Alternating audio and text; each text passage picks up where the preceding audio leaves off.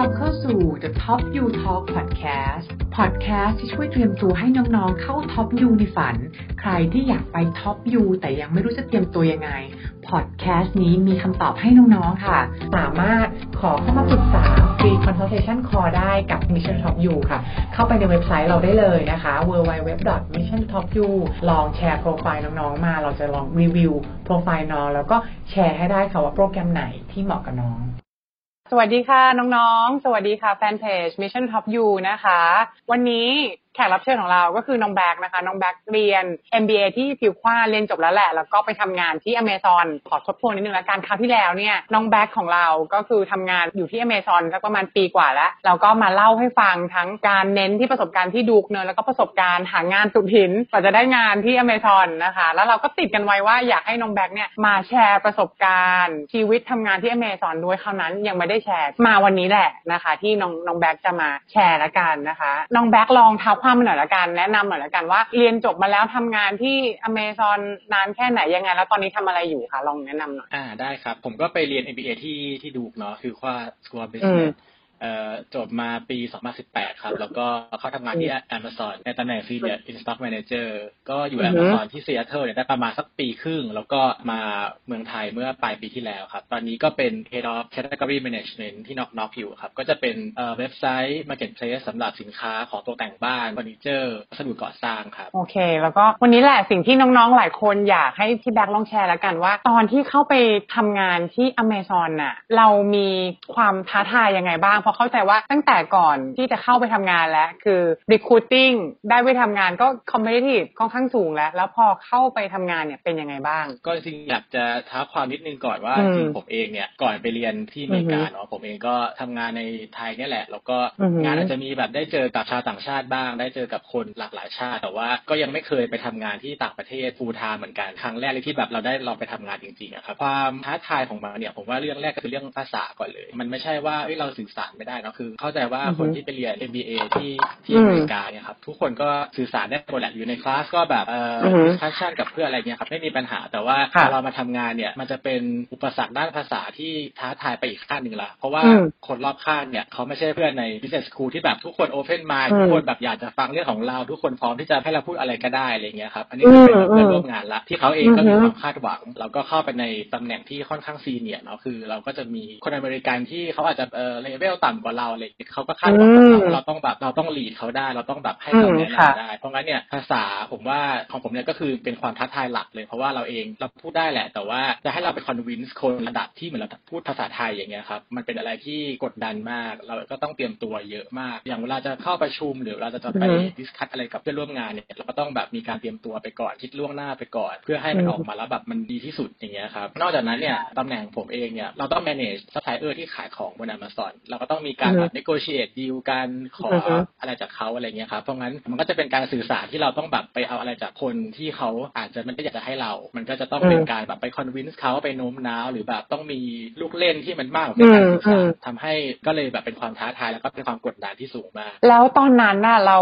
เรามีเทคนิคหรือเราใช้วิธีไหนทำให้เขาเนี่ยก็คือเราเป็นคนไทยเนอะเราต้องเป็น convince คนอเมริกันที่บางคนแก่กว่าเราด้วยเราทำยังไงอะคะผมว่ามันก็เปลี่ยนมุมมองผมนะคือสมัยก่อนเราทำงานที่เมืองไทยเนี่ยเราอืมคือตอนเราทำงานนะครับคนจะคิดว่าเราเนี่ยเก่งหรือไม่เก่งเราเพราะว่ามันมีสองด้านหนึ่งก็คืออมผลงานที่ออกมา อีกด้านก็คือสิ่งที่เราพูดเนาะเวลาเราแบบให้ความอืมเห็นเวลาเราแบบ present อะไรอย่างเงี้ยครับพออืมอยู่อเมริกาเนี่ยฝั่งที่เป็นการแบบให้ความเห็นการ present เนี่ยคือเราเหมือนกับหายไปเลย เพราะฉะอืนั้นอืมเราก็จะต้องพยายามใช้ผลงานเป็นตัวพูดแทนเรา คือเคยคิดว่าตัวเองเป็นคนที่แบบพูดเก่งสื่อสารได้ดีตอนเป็นตอนอยู่ที่ไทยเนาะแต่พอไปอยู่อเมริกาเนี่ยเราแบบใช้จุดเด่นข้อนี้ไม่ได้ละ เราต้องสื่อสารอืมผ่านการทำละต้องแบบให้ result มันออกอืจริงๆต้องแบบเหมือนเราพูดไม่ไม่ได้มากละเราก็ต้องทำให้มันเกิดผลงานออกมาแทนอือฮึอย่างเงี้ยครับพยายามใช้จุดนี้ในการทำให้คนเห็นว่าเราก็ทำงานได้ดี เราก็ลีดไป example ในการทำงาน อาจจะแบบพูดน้อยหน่อยคือเราคงไม่ได้แบบว่าพูดให้แรงบันดาลใจคนได้ขนาดนั้นคือยังไงมันก็ไม่เหมือนกับ native speaker เนาะก็เราก็จะแบบพยายามทำด้านอื่นแทนที่เราคิดว่าเราทำได้ดีครับ แล้วตอนที่เราอยู่เนี่ยค่ะ เข้ากับเพื่อนร่วมงานเป็นยังไงบ้าง ช่วงแรก ๆ ก็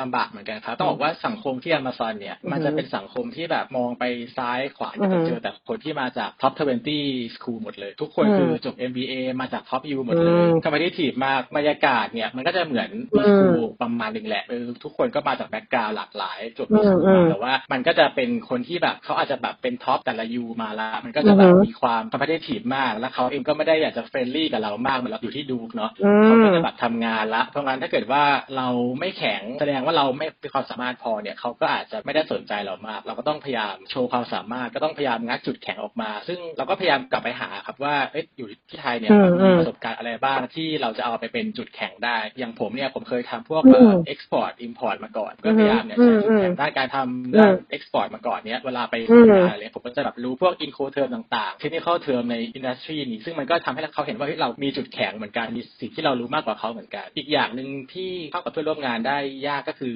สังคมการทำงานที่อเมริกาครับหรืออย่างที่ Amazon เนี่ยเขาจะไม่อือฮึคุยเรื่องส่วนตัวกันเลย เราจะไม่รู้เลยว่าเอ้ยคนเนี้ยเขาที่บ้านทำอะไรเขาอายุเท่าไหร่อืมเขาจะเหมือนกับค่อนข้างจะแบบแยกกันทำงานแล้วก็จบก็กลับบ้าอืนมก็จะไม่ได้มีไปกินข้าวหรือไปอะไรกันแม้กระทั่งจริงๆข้าวกลางวันเนี่ยอืก็มไปกินข้าวด้วยกันน้อยมาก ส่วนใหญ่คนจะกินข้าวที่โต๊ะซึ่งเป็นสิ่งที่ผมก็จริงๆแล้วเกลียดมากคือการนั่งกินข้าวที่โต๊ะแต่ว่าหลายๆคนก็ชอบแบบเอาข้าวมากินที่โต๊ะหรือว่าไปซื้อข้าวมานั่งกินที่โต๊ะแล้วก็ทำงานไปด้วยทำให้มันก็เลยจะขาดช่วงแบบได้เมาส์กับเพื่อนได้แบบแลกเปลี่ยนได้แบบว่าบอลกับเขาทำให้ช่วงแรกๆเนี่ยคือ ผมรู้สึกว่าเราเคยทำได้ดีกว่านี้เราอยู่ที่เมืองไทยครับแล้วเราปรับตัวหรือผ่านตรงนั้นมายังไงอะทำให้เราทำงานกับเพื่อนได้อะ จริง ๆ ผมว่าพอผ่านไปสักช่วงแบบเดือนสองเดือนแรกครับ พออืมเราเริ่มเข้าใจในตัวงานละเราเริ่มคุยงานได้ดูฉลาดขึ้นละเขาก็เริ่มอือฮึแบบเห็นว่าเราทำงานได้จริง ๆเขาก็เริ่ม trust เรามากขึ้นหอืลายมๆอย่างมันก็เริ่มดีขึ้น แล้วเราเองคือผมเองก็เวลาเขามี activity คือเขาจะมีเหมือนกับแบบทุกสุกร์จะมี happy hour ทุกวันพฤหัสจะมีแบบ whiskey Thursday เหมือนกับคนทั้งทีมก็จะมานั่งกินวิสกี้อือฮึด้วยกันอะไรอย่างเงี้ยผมก็พยายามอือฮึเข้าไป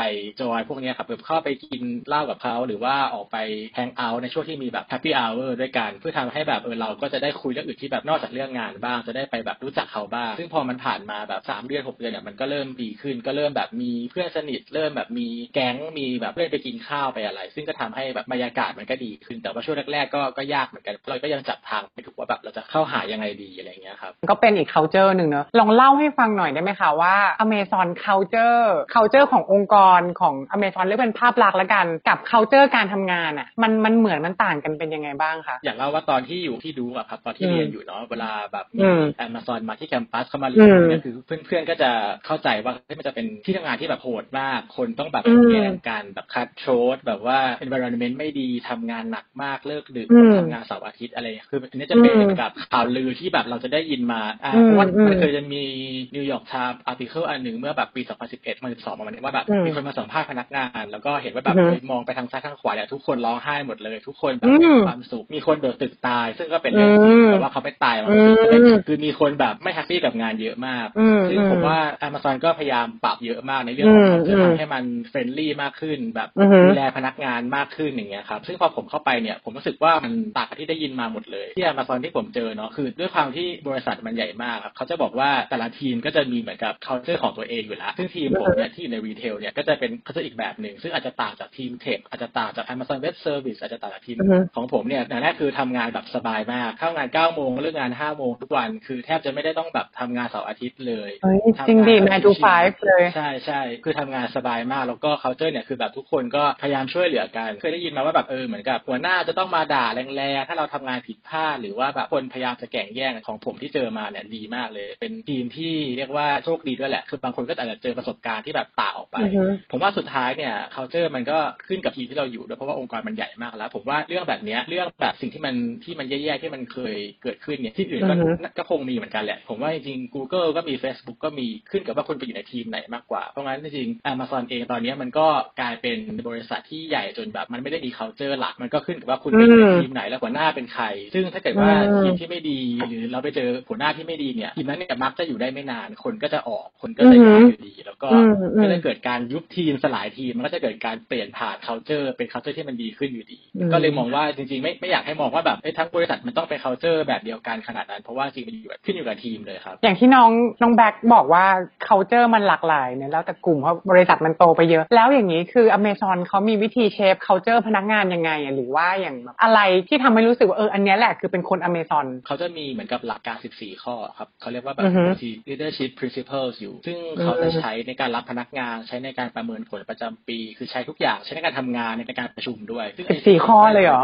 สิบสี่ข้อเลย14ซึ่งข้อก็จะมีข้ออย่าง ownership customer obsession อย่างเงี้ยครับ dive อือ deep ฮึ have backbone อะไรประมาณนี้ก็คือจะเป็นเหมือนกับคนของ Amazon เนี่ยต้องมีหนึ่งในสิบสี่ข้อนี้อาจจะมีสองสามข้ออือฮึบ้างแล้วแต่คนผมว่าหลักๆเนี่ยก็คือออฮึมันจะมีลักษณะที่เข้ากับไอ้สิบสี่ข้อที่เขาตั้งไว้เนี่ยแหละอย่างผมเนี่ยอือฮึผมก็จะสตรองเรื่องเรื่อง ownership สตรองเรื่อง dive deep เรื่อง earn trust แต่ละคนก็อาจจะอือฮึสตรองคนละข้อกันไปอย่างเงี้ยครับแต่ว่ามันก็จะออกมาเป็นองค์กรเนี่ยก็จะมีแบบครบทั้งสิบสี่ข้อ คือมันมีตั้งสิบสิบสี่ข้ออย่างเงี้ยค่ะ แล้วเขาทำให้คนคือ embrace ได้ยังไง หรือว่าเขาเอามาทำเป็น evaluation เหรอ จริง ๆ เขาจะพยายามยกตัวอย่างเวลาเขาประเมินอืมพนักงานปลายปีแล้วกันอืมนะเขาก็จะให้คนรอบข้างเนี่ยเราเลือกมาว่าพนักงานแต่ละคนเนี่ยอือฮึสตรองข้อไหน แล้วก็ให้อือฮึคอมเมนต์ในข้อนั้นๆอย่างแบบคนที่อือฮึสตรองเรื่อง customer obsession นะ เพราะว่าเขาทำอะไรลงไปอะไรอย่างเงี้ยอือฮึเขาก็จะพยายามคือเขารู้ว่าทุกคนคงไม่มี14ข้อหรอกแต่ว่า เรามีข้อที่เด่นๆสักสองสามข้อพยายาม develop ข้อที่เราอาจจะยังเป็นเป็นข้อที่เรายังยังไม่เด่นอะไรอย่างเงี้ยครับขึ้นมา แต่ว่าเขาจะใช้14ข้อเนี้ยทุกอย่างจริงๆ คือแบบใน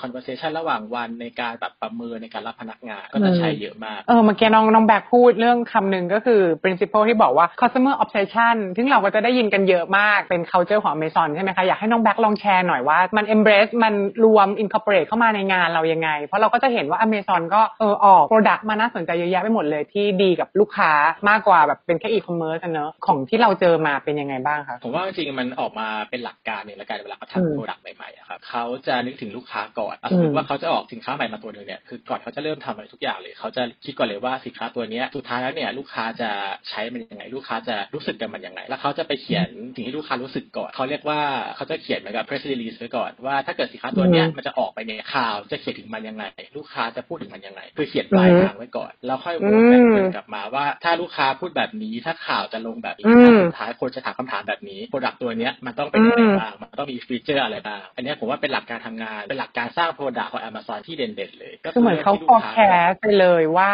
คนจะพูดถึง product นี้ยังไงบ้างเขานึกถึงปลายทางอืมสุดท้ายเลยว่าอืมถ้ามันจะ launch พรุ่งนี้เนี่ยอืมสื่อต้องเล่าถึงมันยังไงบ้าง คนจะพูดถึงมันยังไงบ้างว่าแบบสินค้าตัวนี้มันเป็นยังไง แล้วคำถามที่ลูกค้าจะมีกับสินค้าตัวเนี้ย product เนี้ยคืออะไรบ้างเขาจะ list ออกมาให้หมดเลยว่า FAQ เนี่ยมีอะไรบ้างอืมแล้วเขาถึงจะมา work back เหมือนว่าถ้าจากทั้งหมดเนี้ยที่ลูกค้าจะถามที่สื่อจะพูดถึงเนี่ยอือฮึสินค้าตัวเนี้ยมันควรจะเป็นยังไงเขาค่อยกลับมาคิดว่าเออมันต้องมีฟีเจอร์อะไรบ้างถึงจะตอบโจทย์ตรงนั้น ก็คือเขาเนี่ยจะไปเริ่มทำที่ปลายทางแล้วแล้วค่อย work กลับมา ซึ่งอันเนี้ยก็เป็นอันหนึ่งที่เออมันสื่อว่าเขาเนี่ยสนใจลูกค้าก่อนก่อนทุกอย่างเลยอืมก่อนจะลงมือทำด้วยซ้ำครับแล้วถ้าเกิดเป็นสำหรับสินค้าที่มีอยู่แล้วอะค่ะเขามี customer obsession ยังไง ผมว่าจริงๆไอ้หลักการเนี่ยครับมันก็ลงไปแบบในเดลี่ของเราเนาะคือหมายถึงว่าทุกวันเนี่ยอืมเวลาเราจะตัดสินใจทำอะไรสักอย่างหนึ่งเนี่ยเราก็ต้องคิดเสมอแหละว่าเราทำสิ่งเนี้ยแล้วมันจะอินแพอืคอฮึลูกค้ายังไงอะอย่างผมอืออฮึย่างเงี้ยผมต้องมีหน้าที่บางทีต้องเปิด PO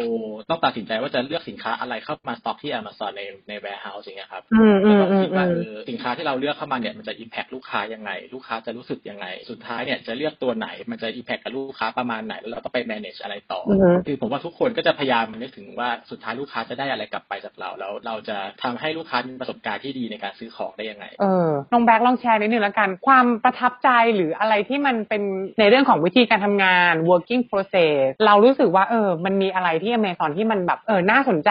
น่าจะมาเป็น key takeaway ที่บริษัทอื่นน่าจะไปใช้ได้ จริง ๆ อันหนึ่งที่มันแปลกละกันพิเศษก็คืออมที่อืม Amazon เนี่ยเวลาเขานำเสนอเนี่ยเขาจะไม่ใช้ PowerPoint อืมเลยเขาจะอืมใช้สิ่งที่เรียกว่า six pager คือเขาจะแบบเขียนเอาออกมาเป็นเรียงความเลยอืมซึ่งต้องมีควาอืมมยาวไม่เกินหกหน้า ก็คือสมมติว่าเราแบบอืมอยากจะทำอะไรสักอย่างหนึ่งมีไอเดียละอืมอืมเราจะไม่ทำสไลด์เราจะเขียนก่อนอือฮึแล้วก็อือฮึเราจะเขียนมันออกมาซึ่งเขาก็จะมีหลักการเขียนนะว่าต้องเขียนให้ concise ต้องมี Data ต้องอะไรอย่างเงี้ยครับอือฮึต้องให้แบบคนที่แบบอืมอาจจะไม่รู้เรื่องเลยแล้วอ่านแล้วเข้าใจเลยว่าเราจะทำอะไรอืมเราจะส่ง paper เนี้ยให้คนที่เกี่ยวข้องเนี่ยอ่านก่อนอืมแล้วอืมพอเขาอ่านเนี่ยเหมือนกับสมมติเรานัดประชุมอย่างเงี้ยครับเขาก็จะมาอ่านในห้องประชุมเลยอืมก็คือแบบพอเข้าห้องประชุมมันเนี่ยเราจะไม่ present นะเราจะให้เขาอ่าน paper ก่อนสักครึ่งอืชั่วโมงมแล้วเขาจะใช้อืมเวลาครึ่งชั่วโมงหลังเนี่ยคือในการแบบถามคำถามก็คือจะไล่เลยว่าหน้าหนึ่งบรรทัดที่สี่คุณทำอันนี้เพราะอะไรอะไรอย่างเงี้ยผมมีคำถามตรงนี้ก็คือจะเป็นวิธีการประชุมของ Amazon ที่ไม่ใช้ PowerPoint เลยก็คือใช้การเขียนเอเป็นหอลักเคยได้ยินเหมือนกันแล้วทำไมเขาไม่ใช้ PowerPoint อะคะทำไมให้เขียนเป็นเทคแทนอะจริงๆมีหลายเหตุผลครับ อันอันหนึ่งก็คือว่าหนึ่งคือ paper เนี่ยมันส่งมันแชร์กันได้ง่าย PowerPoint เนี่ยมันต้องมีคนพูดแล้วมันต้องมีพรีเซนเตอร์แต่ว่า paper เนี่ยอืมที่เขียนครบทุกใจความเนี่ยเราส่งให้ใครอ่านก็ได้ แล้วเราก็เก็บมันไว้ไหนก็ได้ คนที่ไม่เข้าใจอืมคนที่สนใจคนใหม่ ๆ เข้ามาก็มาอ่านแล้วก็อืมอืมรู้เรื่องเลยอืมไม่ต้องรอ present อืมอีกอย่างหนึ่งก็คือบางคนเนี่ยอาจจะมีอืมความคิดดีเนาะแต่ว่าเขาเขาอาจจะพูดไม่เก่งการเขียนเนี่ยทำให้เขาแบบได้สื่อสารแทนแล้วก็การเขียนเนี่ยมันทำให้เราคิดเยอะกว่าการทำสไลด์คือหมายถึงว่านึกภาพเราจะเขียนออกมาสักเรื่องหนึ่งอะเราจะเขียนออกมาเนี่ยมันต้องคิดเยอะมากมันต้องแบบเขียนเสร็จปุ๊บอาจจะกลับไปแก้เหมือนต้องเขียน essay อะใช่คือการเขียนมันคือมัน force ให้เราได้คิดมากกว่าการที่เราทำสไลด์แล้วไปพูด เพราะว่าสไลด์เนี่ยคือมันแบบพูดอะไรก็ได้แล้วเราค่อยไปแบบค่อยไปพูดหน้างาน ค่อยไปใส่ข้อมูลอะไรตอนเรา present ก็ได้ แต่เขียนเนี่ยทุกอย่างมันต้องครบจบใน paper เดียวทำให้มันได้ใจความครบกว่าได้ข้อมูลครบกว่าแล้วก็เข้าใจง่ายกว่า ซึ่งอันนี้ผมว่ามันเป็นสิ่งที่แปลกที่ Amazon ทำแล้วก็มันได้ผลดีมาก ที่เราบอกว่าได้ผลเนี่ยแสดงว่าเขียนไปปุ๊บหกหน้าเข้าไปถึงห้องประชุมเขาก็อ่านเลยพออ่านเสร็จแล้วไงต่อคะก็คือมันจะเป็นการที่เขาเนี่ยรับสื่อจากเราเนาะที่เราเขียนมาเข้าไปเต็มร้อยละเขาก็จะพร้อมสำหรับการดิสคัสต่อละว่าแบบเอ้ยจะเอายังไงต่อต้องการ support อะไรเพิ่มจะทำไม่ทำผมว่ามันลดความที่แบบต้องมานั่ง present ใหม่ต้องมานั่งแจ้งข้อมูลกันใหม่พอมันไม่ต้อง present เนี่ยมันคือจบละคุณรับสารไปครบละคุณแค่มา discuss ต่อได้เลย ว่าไองานเนี้ยจะทำอะไรต่อกับมันจริงๆมันประหยัดเวลาด้วยเพราะว่ากระดาษครับมันส่งให้อ่านก่อนล่วงหน้าก็ได้ คือก่อนประชุมคุณอ่านมาก่อนก็ได้ แล้วมาประชุมเพื่อจะมา discuss เลย คือไม่ต้องมา inform ละเป็นการ discuss เลย ก็ทำให้ประหยัดเวลา แล้วก็แชร์กันได้ง่าย มันไปได้ไกลกว่าด้วยไปถึงทีมนู้นทีมนี้ บางทีมที่อาจจะไม่ได้เกี่ยวข้องเขามาเห็นเนี่ยเขาอาจจะแบบเฮ้ยเกิดไอเดียขึ้นมาเอออันนี้มัน work เขาอาจจะแบบ reach out มาอะไรอย่างเงี้ยครับก็เป็นไปได้ แล้วอย่างเงี้ยตอนที่เราทำงานอะอเมซอนคือเขามีวิธี empower หรือ motivate พนักงานยังไงอะคะถ้า motivate เนี่ยผมเข้าใจว่าเป็นสิ่งที่ Amazon อาจจะไม่ได้สตรองก็คือพนักงาน Amazon เนี่ยแต่ละคนมีอำนาจตัดสินใจค่อนข้างเยอะ เขาก็จะมีสิทธิ์ในการที่จะแบบตัดสินใจเองได้เกือบหมด โดยที่ไม่ต้องถามหัวหน้าเลยโดยที่ไม่ต้องแบบส่งเรื่องขึ้นไปมากเนี่ยครับข้อดีก็คือเรามีอำนาจตัดสินใจเยอะเราทำอะไรได้ทันทีเลยรวดเร็ว แต่ว่าในเรื่องของ motivation อะไรเงี้ยผมว่าเขาอาจจะไม่ได้เน้นมากคือเขาก็เน้นที่การให้เงินนี่แหละก็คือผลตอบแทนได้แบบเยอะละไม่ได้มีเพิร์กอะไรมากแบบออฟฟิศก็อาจจะไม่สวยไม่มีของฟรีน้ำอัดลมยังต้องไปกดปุ่มอะไรอย่างเงี้ยก็คือคือไม่มีอาหารให้กินฟรีเลย มีแค่กาแฟกับน้ำเปล่า แต่ว่าเขาก็จะให้เป็นตัวเงินที่ที่มีผลตอบแทนสูงกว่าที่อื่นอะไรเงี้ยก็คือได้ยินมาว่าบริษัท tech บางที่แล้วกันคือออฟฟิศสวย มีข้าวฟรี มีขนม มี snack อย่างเงี้ยแต่ของ Amazon lean ทุกอย่างทุกอย่างให้ reward กลับมาให้พนักงานแทนใช่เพราะจริงๆหนึ่งในสิบสี่ข้อที่บอกครับ มันจะมีข้อหนึ่งที่ชื่อว่า frugality ก็คือแบบความมัธยัสถ์ความประหยัดก็จะเป็นหนึ่งในสิบสี่ข้อด้วยเพราะงั้นเนี่ยเขาก็จะแบบอะไรก็ตามที่มันไม่จำเป็นอะไรก็ตามที่มันดูแบบดูเว่อร์ๆนิดหน่อยเขาก็จะไม่มีเลย ก็คือตัดออกหมดพนักงานก็หาข้าวกินเอง ซื้อน้ำกินเองแต่ว่าให้เป็นตัวเงินกลับมา ก็ดีนะ มันทำให้คนเราเหมือนแบบ down to earth อะทำด้วย condition แบบง่ายๆอะคือโฟกัสที่งานอะใช่ครับก็จะมีแบบเรื่องเล่าแบบว่าเวลาเราจองตั๋วเครื่องบินเรานอนโรงแรมหรือว่าอะไรอย่างเงี้ยเราก็ต้องแบบจองล่วงหน้าก็แบบแบบใช้เงินบริษัทเหมือนเป็นเงินเราเองอะเราต้องประหยัดเต็มที่แบบออกไปกินข้าวกับทีมข้างนอกเงี้ยครับบางทีเขาอาจจะมี budget ไปเลี้ยงเนาะแต่ว่าของ Amazon ก็อาจจะแบบต้องประหยัดนิดนึงก็อาจจะไม่ได้แบบใช้เงินได้เยอะมากอะไรอย่างเงี้ยครับ ก็จะเป็น culture ของเขาตอนที่เราทำงานอะที่เราก็อยากเห็นภาพเนี่ยเราก็เห็นว่าแบบ Amazon ก็จะมากับ founder เขามากับเจฟอย่างเงี้ยคือเขาแบบ involve เยอะแค่ไหนหรอ ถ้าเป็นในฝั่งดีเทลที่เป็นธุรกิจหลักเข้าใจว่าเจฟนี่แทบจะไม่ได้ involve ละตอนที่ผมอยู่เนี่ย ผมเข้าใจว่าเจฟใช้เวลาส่วนใหญ่ไปกับการสร้างจรวดของไอตัว Blue Origin เขาก็จะอยู่ที่ตรงนั้นเป็นหลักเลย ก็คือจะเน้นสร้างจรวดแข่งกับ SpaceX เนี่ยแหละกับตรงนั้นเยอะก็อาจจะมาดูโปรเจกต์ Alexa อะไรอย่างนี้บ้าง อันที่มันเป็นแบบหลักๆ จริง ๆ ของ Amazon แต่ว่าธุรกิจที่มันมาชัวร์ไปแล้ว หรือที่มันแบบอยู่ได้แล้ว ผมว่าเขาแทบจะไม่ได้แตะเลย อืมอืมค่ะน่าสนใจเขาจะมีซีอคนหนึ่งที่ที่ชื่อเจฟเหมือนกันชื่อเจฟวิลกี้แล้วจะเป็นคนดูแทนอ๋อชื่อเจฟเหมือนกันเลย พี่มีคำถามอันนึงพี่เคยอ่านเนอะเรื่องเนี้ยของของอเมซอนอะว่าคลิกเรื่องเอ่อตัววันคลิกอะค่ะ ตอนที่ทำอเมซอนอะแล้วเขาจดสิทธิบัตร ตัววันคลิกอธิบายให้น้องๆฟังก็คือเวลาเข้าไปซื้อของใน Amazon น่ะ มันจะมีปุ่มหนึ่งที่เรากดแล้วเหมือนแบบซื้อไปเลยอะ่ะเออแล้วเขาทำเพื่อให้มันรวดเร็วใช่ไหมให้เราแบบซื้อได้รวดเร็ว แล้วก็จดสิทธิบัตรไว้ด้วยพี่ก็แบบสงสัยมากว่าแบบเออเรื่องแบบเนี้ย มันก็เป็นเรื่องที่น่าสนใจที่เขาแบบเออจดสิทธิบัตรแล้วคำถามของพี่คือตอนนี้แสดงว่าอีคอมเมิร์ซที่อื่นที่อเมริกาเองประเทศอื่นเอง หรือเมืองไทย Shopee Lazada one click อย่างเงี้ย คือเราใช้ไม่ได้หรือเปล่า หรือที่บริษัทปัจจุบันที่น้องแบ็คทำเองอย่างเงี้ยเอาจริงผมไม่แน่ใจเหมือนกันว่าที่เขาจดเนี่ยมัน cover แค่ไหนเนาะแต่ว่าไอตัว one click เนี่ยผมเข้าใจว่าที่ไทยอะหลายๆที่คงอาจจะยังไม่คิดทำเพราะว่า one click เหมือนกับว่าเราอะ bypass การเช็คเอาท์การทุกอย่างไปหมดเลย เพราะงั้น